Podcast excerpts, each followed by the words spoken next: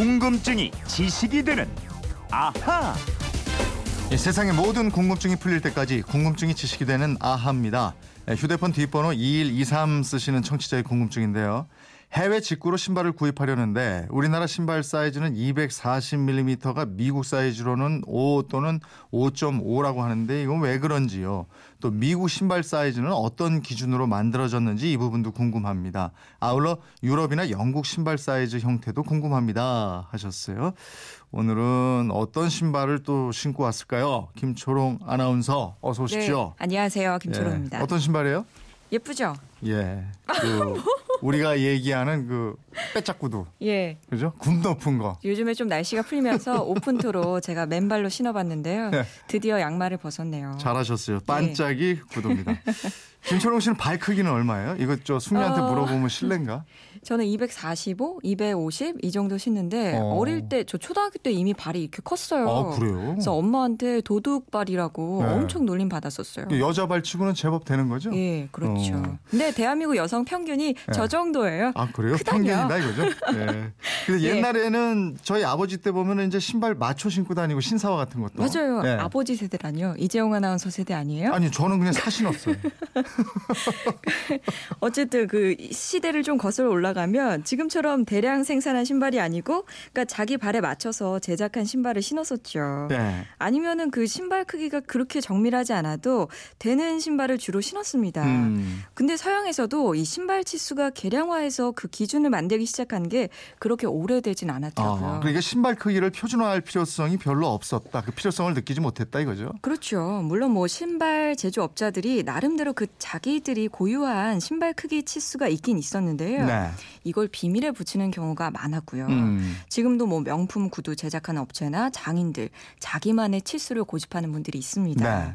그래서 업체별로 신발 사이즈가 좀 다르게 사기도 해야 돼요. 음, 음, 그렇군요. 그래서 신발 치수가 더 헷갈리는 측면도 있는 건데. 네, 근데 우리나라는 밀리미터로 표시하잖아요. 그렇죠. 다 이렇게 통일하면 좋을 텐데 왜 달라요 또? 아, 그러니까요. 밀리미터부터 알아볼게요. 네. 즉 이거를 미터법에 의한 표시 방법인데요.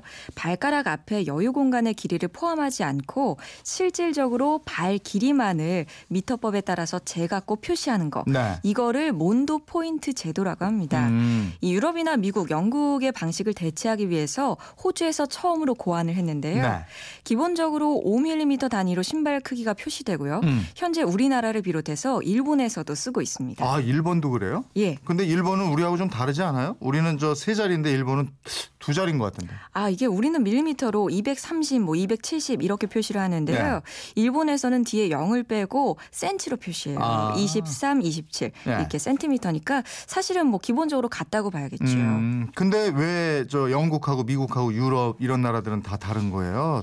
통일돼 있으면은 이게 전 세계적으로 촥 가서 네. 똑같은 거 딱 보고 사고 이러면 아, 되는데 그러니까요. 중구난방이에요. 예, 뭐 영국, 미국, 유럽이 다 다르고 심지어 나라 안에서도 남자 신발, 여자 신발 사이즈가 달라요. 예.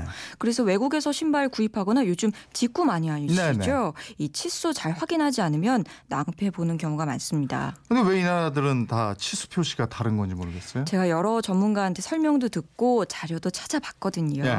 기원이 좀 복잡합니다. 음. 우선 인치라는 길이 단위에 대해서 아셔야 하는데요. 네. 허리나 가슴 둘레 잴 때 인치라고 하잖아요. 예. 그 로마 시대에는 엄지 손가락 이 첫마디 있죠. 네. 여기 구부러지는 관절부터 손가락 끝에 음. 여기까지 길이를 1인치로 정해서 썼대요. 네. 그런데 사람마다 손가락 길이가 다르지 않겠어요? 그렇죠.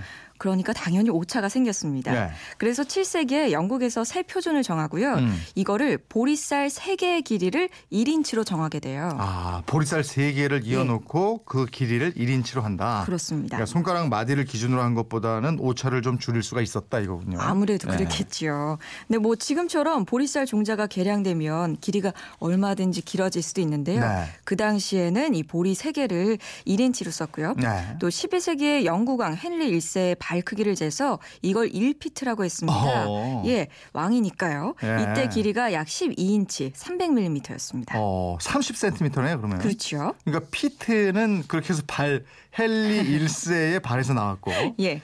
어, 이 단위가 영국 국왕의 발.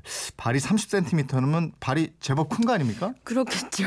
꽤 컸네요. 근데 영국 사람들이 이렇게 하자고 정해놓고 참 인치라는 단위를 마음대로 썼습니다. 네. 어떤 사람은 손가락으로 하고 어떤 사람은 보리쌀로 하고 참 헷갈리잖아요. 그래서 학자랑 상인들이 이거를 통일하자 그랬어요. 예. 14세기 영국왕 에드워드 2세 때 이걸 확정합니다. 예. 1인치는 보리쌀 3개로 하고 또 그 당시 크기가 가장 큰 발을 보리쌀 39개의 길이로 정했어요. 네. 이게 330mm 정도가 되는데요. 보리쌀 39개를 모은 길이 네. 이 길이에서 보리쌀 한 개씩을 줄여가면서 신발의 크기를 정했다고 합니다. 아, 그러니까 보리쌀 예. 한개 크기씩 줄여가면서 예. 잘 썼네. 영국 신발 사이즈 보면은 270mm가 8.5, 280mm가 9.5 이렇게 돼 예, 있다면서요? 맞아요, 맞아요. 예. 이게 왜냐하면 17세기 그 영국에서 신발 치수를 새로 정했기 때문인데요. 네. 4인치, 즉 약 100mm를 0으로 하고요. 여기서 발 크기가 커질수록 치수가 조금씩 늘어나서 15까지 정했습니다. 네. 그러니까 영국이 정한 이 시스템이 미국으로 넘어갔고요.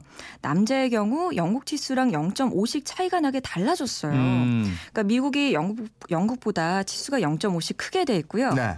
미국의 여성 신발은 8과 3분의 1인치, 네. 즉 210mm를 여성 신발의 4 사이즈로 시작해서 3분의 1인치씩 늘어나게 했습니다. 어, 그래서 영국하고 예. 미국은 치수가 좀 비슷한 거고. 그렇죠. 근데 유럽의 신발 치수는 두 자리 숫자로 돼 있잖아요. 예. 이건 왜 그런 거예요? 어, 유럽 신발 치수의 기원은 프랑스의 미터법에서 유래했는데요. 18세기 프랑스 루이 16세 때이 유명한 과학자 라부아지에 등이 미터법을 고안해냅니다. 이 지구 둘레의 4천만 분의 1에 해당하는 길이를 1미터로 하자 이 내용인데요. 네. 그래서 프랑스 혁명 때 공식적으로 도입을 했고 이후에 프랑스를 비롯해서 유럽 국가들의 신발 치수는 10cm, 즉 100mm를 15로 하고 여기서 또182 포인트, 즉 3분의 2cm씩 늘려 나가기로 했어요. 네. 이렇게 하다 보니까 남성 구두 270mm짜리가 40이 넘어가게 됩니다. 아, 프랑스를 미터를 기준으로 했고. 예. 근데 전부 다 이게 제각각이니까 너무 헷갈려요. 그러니까요. 숫자가 참 제각각이라 저도 말하면서도 이게 뭐가 뭔지 헷갈리는데요. 이런 사태를 막기 위해서 1875년 국제 신발 사이즈 기준을 만들기 위해서 몇몇 나라가 모입니다. 네. 그래서 미터법을 기본으로 한 그 소위 파리 포인트 시스템을 채택하게 되는데요. 음. 하지만 미국과 영국의 제화업계가 반발해요. 도입이 거부됐고요. 지금처럼 제각각 치수를 사용하고 있는 음, 겁니다. 그동안 늘 그렇게 해왔으니까 이게 예. 바꾸는 게 쉽지는 않을 텐데. 그러니까 이미 익숙한 사람들은 그게 편한 예. 거죠. 근데 질문하신 분도 말씀하셨듯이 우리 소비자들은 이게 참 헷갈리거든요. 아 정말입니다. 예. 그 인터넷으로 신발 사이즈 비교표 딱 볼 수가 있는데 음. 이것도요 서로 다 달라요.